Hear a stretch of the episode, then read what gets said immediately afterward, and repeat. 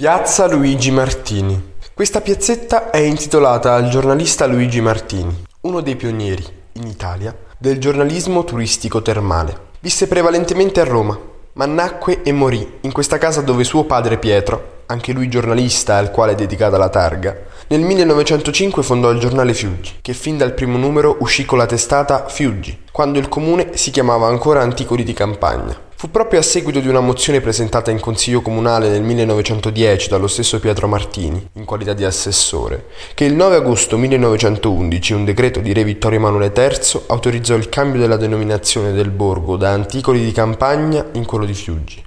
Il giornale Fiuggi, una delle più antiche testate italiane, a 116 anni dalla sua nascita continua ad uscire regolarmente, diretto dal nipote del fondatore, Pietro Martini Jr.